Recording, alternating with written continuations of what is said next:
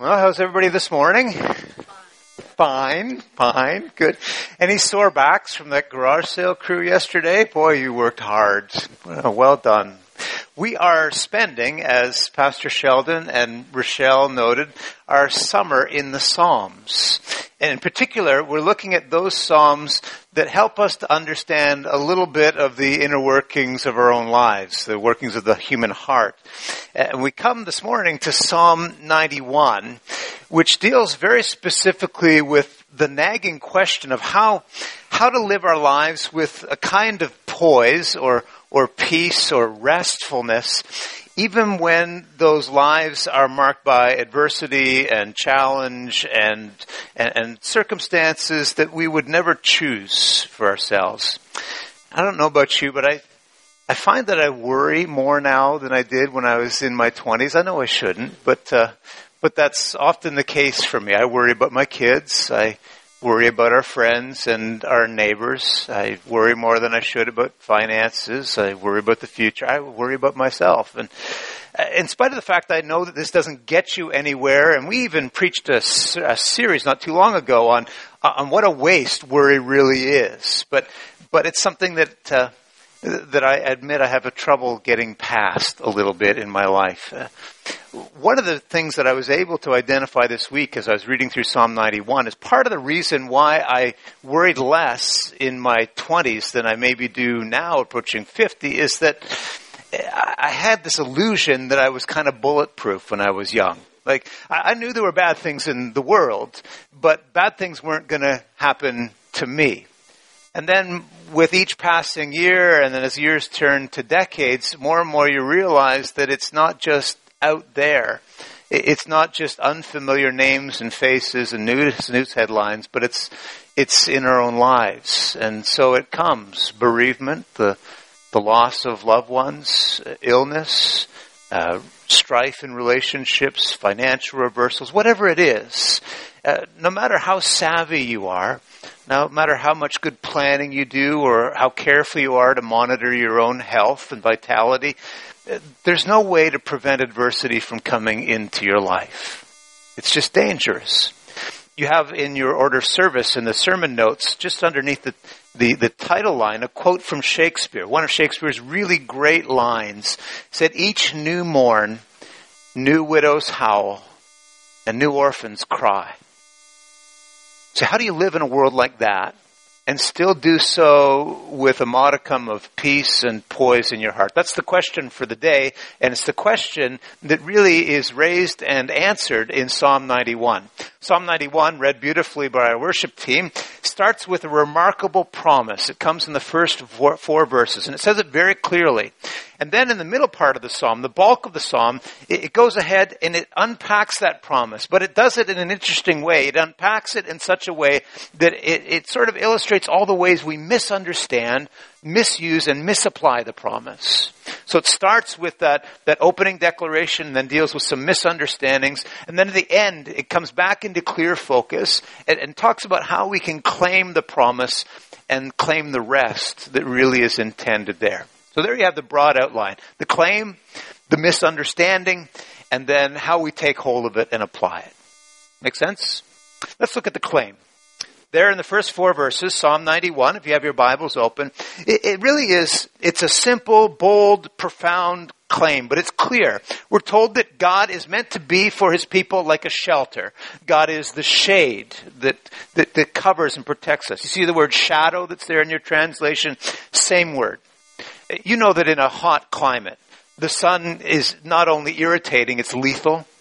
But finding shade, living in the shade, is often a life or death matter for those who live in hot, arid climates, like the world of the Bible, right? He is our shade. He is our shelter, our refuge, our fortress. And then finally it says, and he will cover you with his feathers, and under his wings you will find refuge. Image after image that, that, that sort of beat the same refrain. God will protect you. But the most vivid image, the most picturesque, is that one at the end, verse four. He will cover you with the feathers of his wings, and under those wings you will find your refuge. The wings of God. I mean, a, a beautiful, a fairly familiar image of God, one that you find spattered uh, throughout Scripture.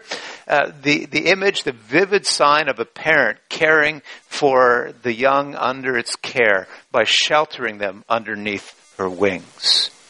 The image conveys a bunch of things. Right away, th- there's strength in that.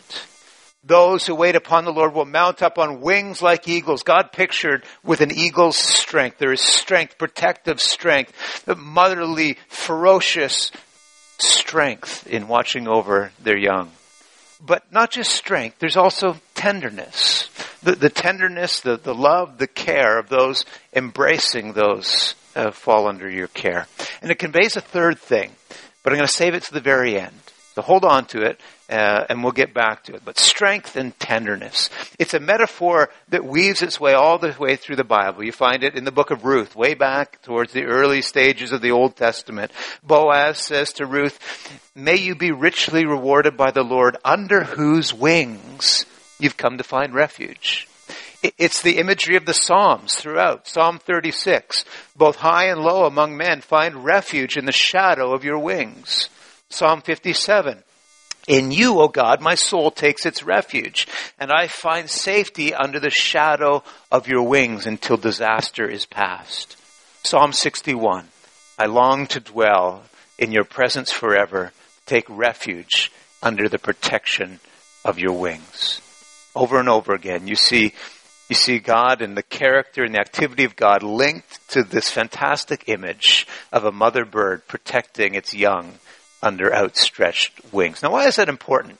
Well, you know, the vast majority of metaphors that are used to describe God in the Bible are, they're kind of masculine. They're, they're male metaphors. He is the great king, enthroned on high, eternal. Uh, the heavenly father, the fatherhood of God as a, as a statement of care. Uh, But then you get this image, and a few like it, you know, the, the image of God, the tender image of a mother's care. And I think it does two things. One, it prevents us from assuming incorrectly that we can assign any kind of gender to God at all. All of the gender language that we use around God, these are just human concepts that we use to try and capture or describe. But do we really think that God has an anatomy that's male or female? Of course not. So it takes us beyond gender, but it does something even more important. It, it, it assures us that, that God is not remote, that God is not distant. Remember, for the vast majority of human history, human fathers were not the warm, tender, cuddly, invested in the lives of their kids people that, that we like to imagine we have today. And this image prevents us from assuming that God is any of those things, distant, remote, alienated. There is a God who's invested, who cares, who protects you, who's with you. "I will say of the Lord, he is my refuge and my fortress," verse two. "My God in whom I trust." That's the claim, right? Who is it that's making the claim? My God. "I will say of my God." This is somebody who... who's in relationship, who's in that, remember we used the word covenant a fair bit when we did that year through the Bible, that, that rich language of, of saying that, that, that God has offered this relationship. He's invited you to live out of that relationship where he says, "You are my people, I am your God, speak to me in the first person." Claim that, own that, live it and love it. These are the people who have placed their trust in God, entered into relationship with God. And if that's you, then the promise is there for you. That's the claim. He is your shadow, your shelter, your protection, and you are safe underneath his wings. So if that's the claim, let's move to that next major section of the psalm and try and figure out what it is that claim really means. Because there's a series here in the middle of Psalm ninety-one of statements that are just so incredibly sweeping that if, if we're not careful, will really undo us in our understanding and application. It sounds like, as you read through the psalm, it sounds like it's saying that in God you will never experience violence. Right? Military chaplain, you've seen your share of violence. We wish it were true. We know it's not. But listen to this. Verse five, "You will not know the terror of night, nor the arrow that flies by day." Verse seven, "A thousand may lie at your side, fallen. They may be at your right hand, ten thousand of them dead, but but none of that will come near you. It seems to be saying that you're not going to experience violence. It seems to suggest you're not going to, going to experience disease. Have a look at verse six. The pestilence that stalks us in the darkness, the plague that destroys us at midday. Down in verse ten, it says, no harm will overtake you. No disaster will come near you.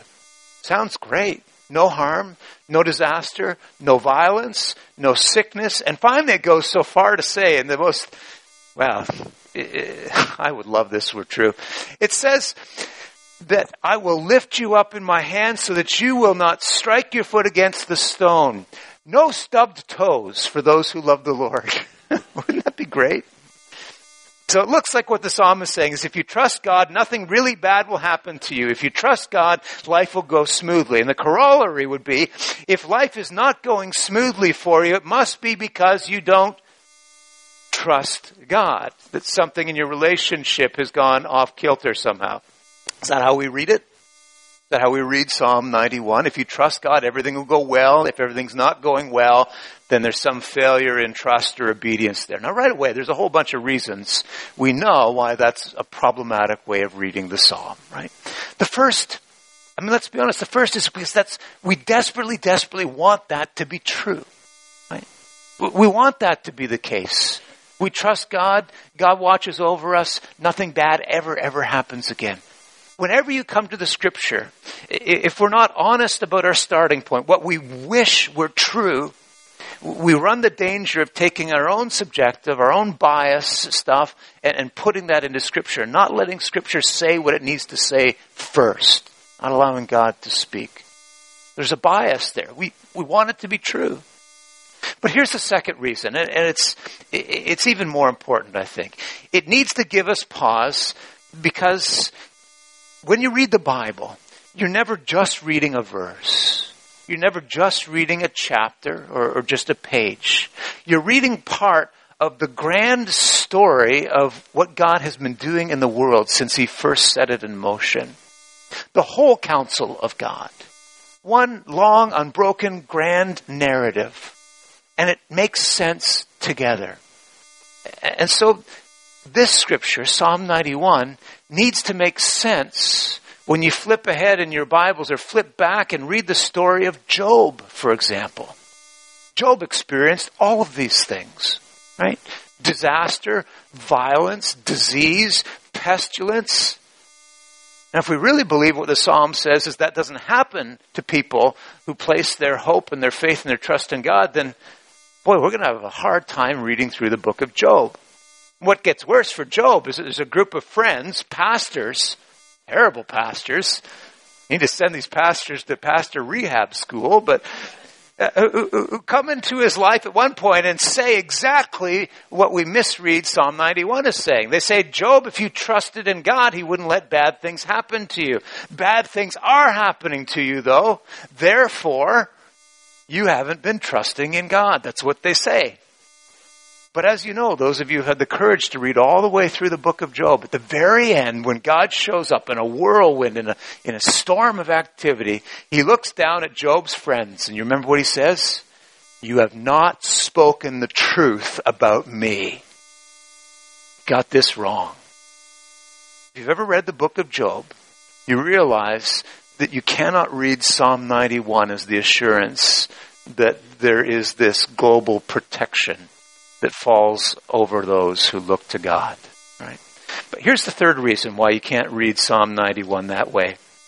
And uh, admittedly, I don't talk this way a lot, but but there's an important reason why we're going to do it today. You cannot read Psalm ninety-one that way because Satan wants you to read it that way. Okay? Again, I know we don't always talk that way, but there's a reason why this psalm gets captured up and used by God's great adversary. Satan knows Scripture. Satan even quotes Scripture. There's one place in the Bible where it's recorded, Satan quoting Scripture. You find it in the Gospel of Luke in chapter four. Care to guess what Scripture he's quoting? He's talking to Jesus and he quotes Psalm ninety-one.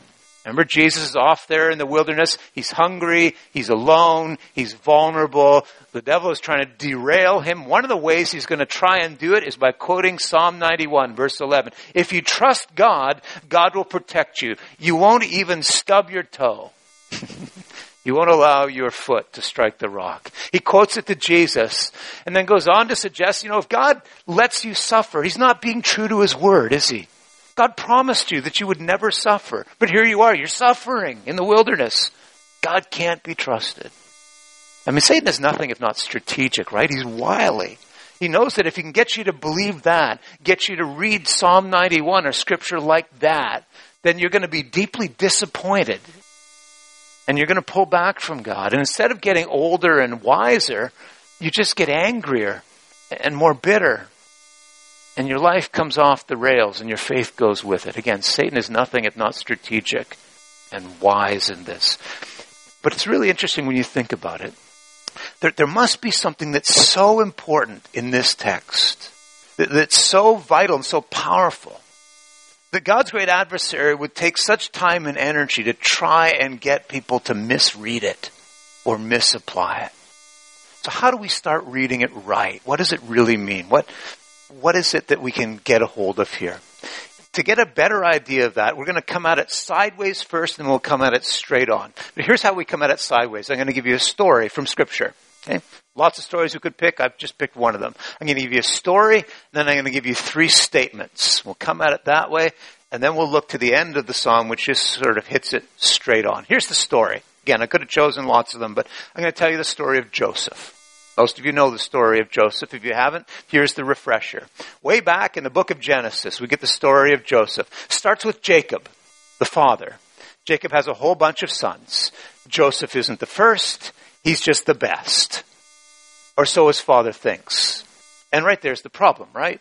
Bad parenting. I mean, learned bad parenting. His mother and father didn't possibly treat him well. His family history is messed up. Uh, but just really bad parenting strategy. He is very visibly, very uh, very obviously in favor of his son Joseph. And he lets all the other sons know it. And over time, you know that that poisons a family, right? By the time he's an adolescent, Joseph is entitled, he's spoiled, he's arrogant, and he's cruel. And you see it in his dreams.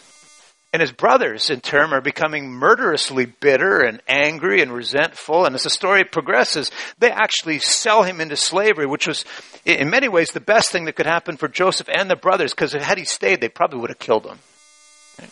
He's taken to Egypt. And in Egypt, things go from bad to worse. He's falsely accused by one of his masters. He ends up in prison. Not just a slave, now an imprisoned slave. And for years, as far as we can tell, decades maybe, he's crying out, God help me. And, and all he's experiencing in return is silence. Day after day, decade after decade. God, where are you? No answers. But if you know the story, you know the end of the story.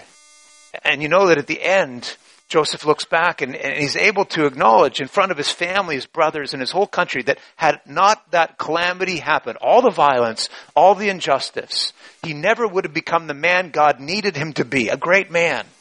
He, he never would have escaped that, that hard-hearted, self-absorbed person that he was becoming. And his brothers, they never would have been humbled and healed psychologically because they needed that too.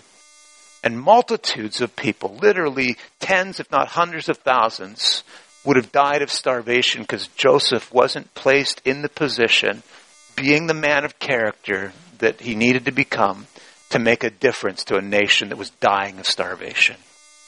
Joseph was protected from being the wreck that he was about to become. Protected from his arrogance, from his father's loving mistreatment, protected from his brothers. His brothers were protected from themselves and their own baser instincts. The people were protected from starvation. And all of that is going on because this disaster happens on God's watch. He knows it's happening. He doesn't stop it. Scripture never actually goes so far, for the most part, as saying God causes the bad things. That would make God a monster. But God is aware and is working in the midst of them. Now, here's the three statements coming out of the story. The first is the kind of climactic summary of the story of Joseph. I don't think I put it in the notes. Maybe I did. But write it down if you want. Joseph, or Joseph, Genesis chapter fifty. Genesis fifty, verse twenty. Joseph looks to his brothers and says, "You meant all of these things for evil, but God used them for good," right? God didn't cause them. God used them. Okay? Genesis fifty, verse twenty. The second statement is basically a way of elaborating on the first. Really well known. It's on bookmarks. It's on wall plaques. It's on bumper stickers. It's highlighted in your Bibles. Romans eight twenty-eight, often quoted. Listen to it, though. "All things work together for the good of those who love God and who are called according to his purposes." Right? Notice when it says all things work together, two important words in the word. All things, not just good things, good things and bad things, but they also work together, right? A little word that's really important. There's nothing Pollyanna-ish about this. Nothing superficial. It's not saying these bad things are really secretly good things, you just didn't know it. That every cloud has a silver lining. You know, bad things are bad things. Let's not pretend that suddenly they become great. But but there are bad things. There's this world that God made that somehow, largely because of us and the influence that we've had, has run amok. And there's evil and violence and injustice and all of this stuff. You didn't create the world that way. That's just the result of our activity in the world. But even when there are terrible things, the most terrible things going on, God is still at work for good. What that means is that even though those, those, though those things are still terrible, there's nothing good about them. God is somehow bringing his power to bear in such a way that when we're able to look back one day from the vantage point of, of eternity, we're able to say that in the end, every bad thing got used by God to bring about something better. Nothing got wasted. Nothing got wasted. Which means in the end, all the evil doings of, and the evil intentions of evildoers get thwarted, and evil itself gets defeated. Let me give you the third statement, though, because I think this is actually the most important one in helping us to read Psalm ninety-one. Luke chapter twenty-one. Verses sixteen to eighteen. It's nowhere near as familiar as the other two passages. It's Jesus' own words. He's talking to his disciples there. His disciples are listening in. He's saying, listen, I'm not going to be here much longer, and things are going to get bad. There's going to be persecution. Awful stuff is going to happen. I'll be gone, but I want you to listen very carefully. So listen to what he says. Some of you will be betrayed by parents, even brothers, family, and friends. Some of you will be put to death. You will all be hated for my name's sake, but not a hair on your head will perish. And in patience you will possess your souls. Do you hear that? Let me read it for you again. Listen carefully. You will be betrayed by parents and brothers and family and friends. Some of you will even be put to death, but not a hair on your head will perish. What? Are you confused? I'm confused. I mean, did he really say that? You're going to be betrayed. Some of you are going to be thrown in prison. Your goods are going to be plundered. Some of you will be killed, but not a hair on your head will perish. What? And in patience, you will possess your own souls. What's he saying? I mean, we've already gotten kind of close to it. We moved close to it when we looked at Joseph, how he needed to be protected from a whole lot of things that were going to destroy him and his brothers and everyone else. Bad things will happen to you, but not a hair on your head will perish. And Jesus adds cryptically, in patience, you will possess your own souls. That last little bit, that's the key. In patience, you will possess your own souls. Let's come at it this way. Let me ask the question. What is it that's in possession of your soul? What is it that gives your life meaning and purpose, significance, value, direction? What is it? And without having to shout out the answer, ask this deeper question about it. Is it something that you could ever lose? Is it something that could ever be taken away from you? Because if it is, you will never know peace in any sort of lasting, sustainable way. Why? Because that thing has possession of your soul. It owns you. A career? You should care about your job, right? Your job matters. But if it's the most important thing about who you are, if it's the thing that absolutely defines you and gives you worth more than anything else, then it owns you. You don't possess your own soul. That thing possesses you, and it'll drive you crazy. It'll make you anxious. You'll be up and down all the time. There'll be no rest in your life, no poise, no peace. Something happens, something unexpected, something catastrophic. Your career is in ruins. What do you do then? Well, maybe you remember Psalm ninety-one and, and you remember something about taking shelter under his wings. And you try and figure out, what does that mean? And maybe you wrestle with the idea that all of this stuff that I had invested i- into an arena in my life that was just taken from me so suddenly. What if I reinvested that in God? And what if as I do that, I become somebody else? Actually, what if I become myself in a way that I've never been before? In a sense, that means you possess, maybe for the first time, your own soul. In patience, you possess your own soul. The word patience in the Bible used to be translated long-suffering. Long-suffering, that's the idea. In suffering, Jesus says, if you rest in me, if you trust in me, even when the bad things happen, you become a person who finally, in a sense, gets a grip of their own soul. You know who you really are. That's to say, you may have moments where you're scared, but you're not terrified. You're not up and down with the whims of circumstance. You're a person with peace and with poise in life. Look at Joseph. He could never have become the man that he needed to be, a man of power and depth, if he were not protected somehow from his own baser instincts, his own self-absorption. absorption, and, and he was. You read Psalm ninety-one in a superficial way, and you say, well, this means nothing bad will happen to me. Here's what you're really saying. Psalm ninety-one is telling me that all the things in my life that I love more than God will be safe from harm. All these things that actually have a kind of stranglehold on my soul, that make me the kind of person who will never really be able to handle hardship, never be able to persist in the face of adversity. God's going to protect me from losing any of that stuff. It's ridiculous, right? It means you're just going to get whipped back and forth between arrogance and anxiety because my career is going well and then my career is in ruins. Or you could read Psalm ninety-one as saying, God is going to let me keep all of the things that I love most in Him.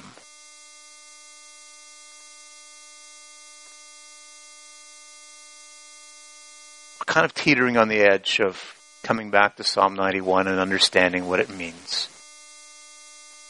Could it mean that that in order to become the kind of person who can persist in the face of adversity, you're not looking for God to save you from trouble, but looking to save you in trouble? That's actually where Psalm ninety-one lands, when you hit it straight on.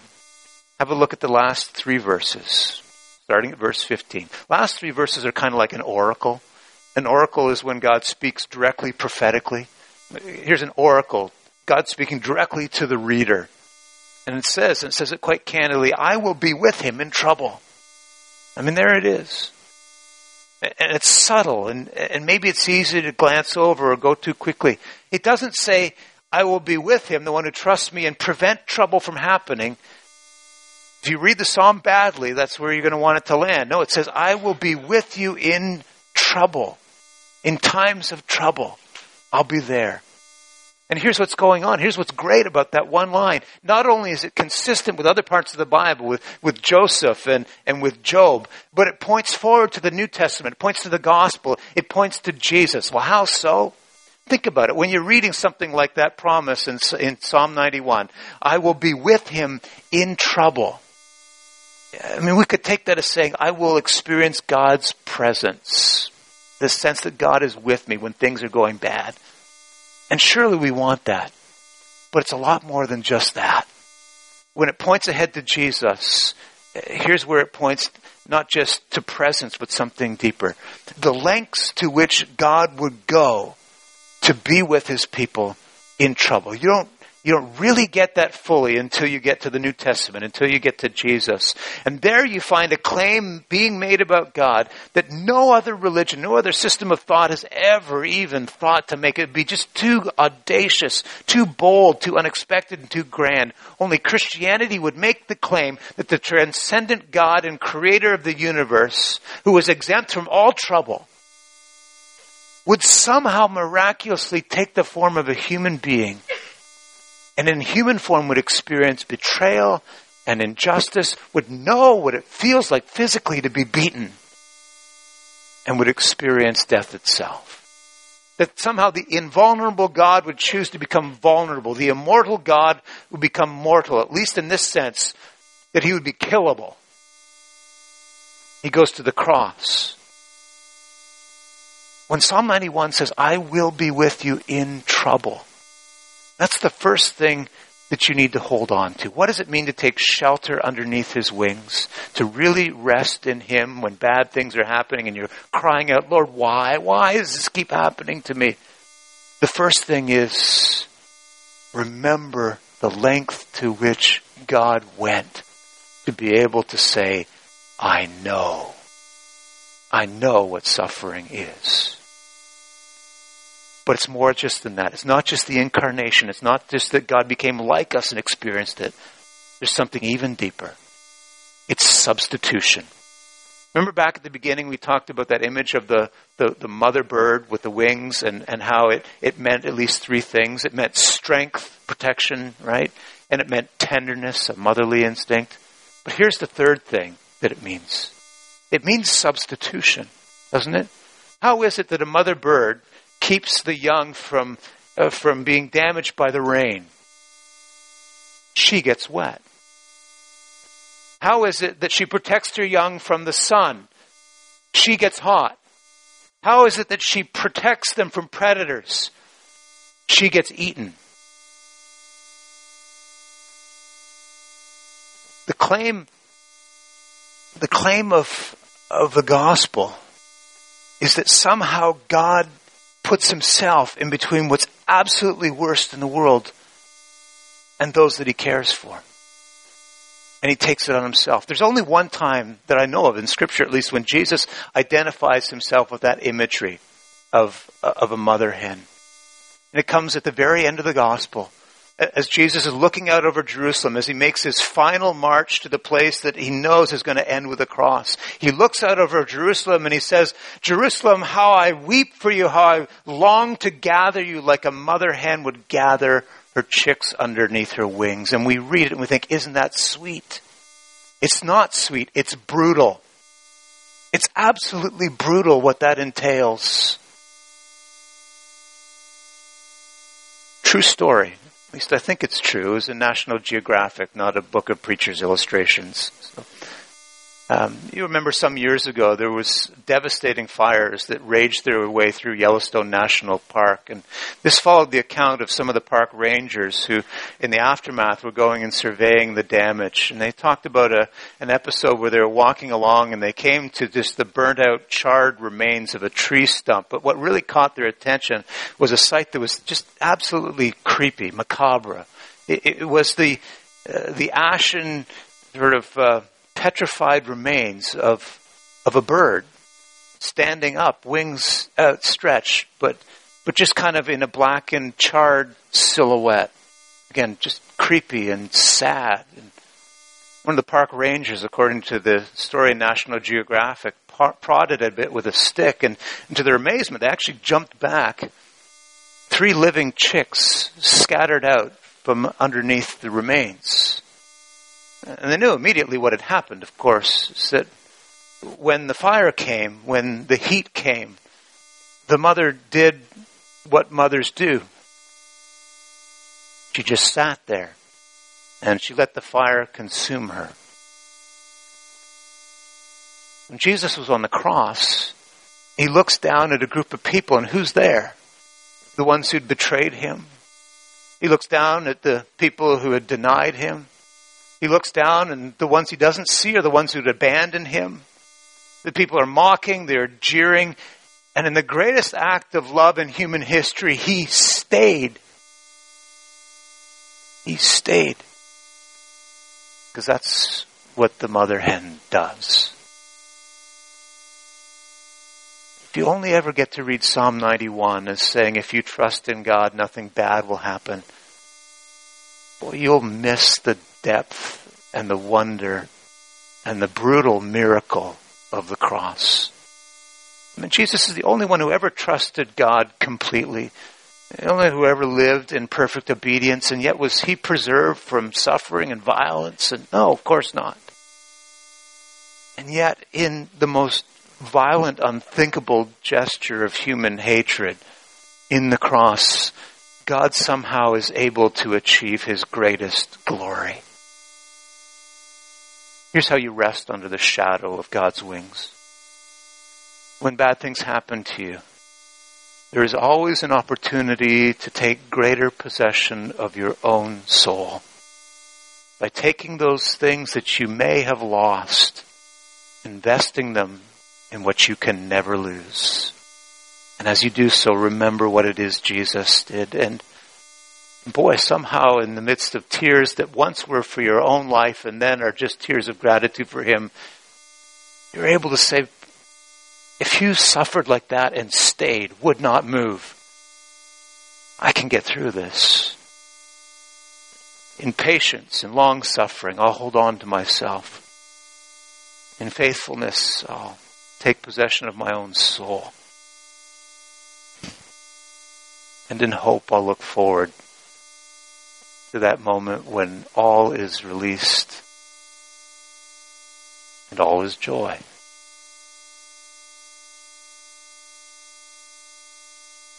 Let me pray for you.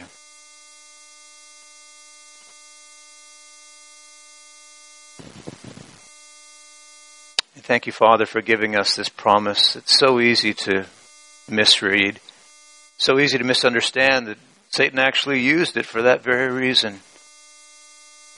They're hard words, but Lord, they're such important words.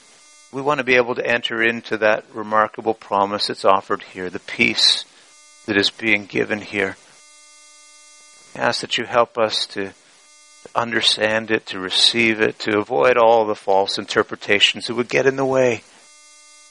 Give us, Lord, the ability not just to find shelter under your wings, but to be able to sing under the radiant canopy of your grace. We put our hearts at rest in a world that is still dangerous and unpredictable. Do it because your son died in a world like that and died for a world like that. Do it in his name, knowing that he triumphed over the world, that he rose above circumstances, and in his name we will do the same. Place us under the shelter and the safety of your wings.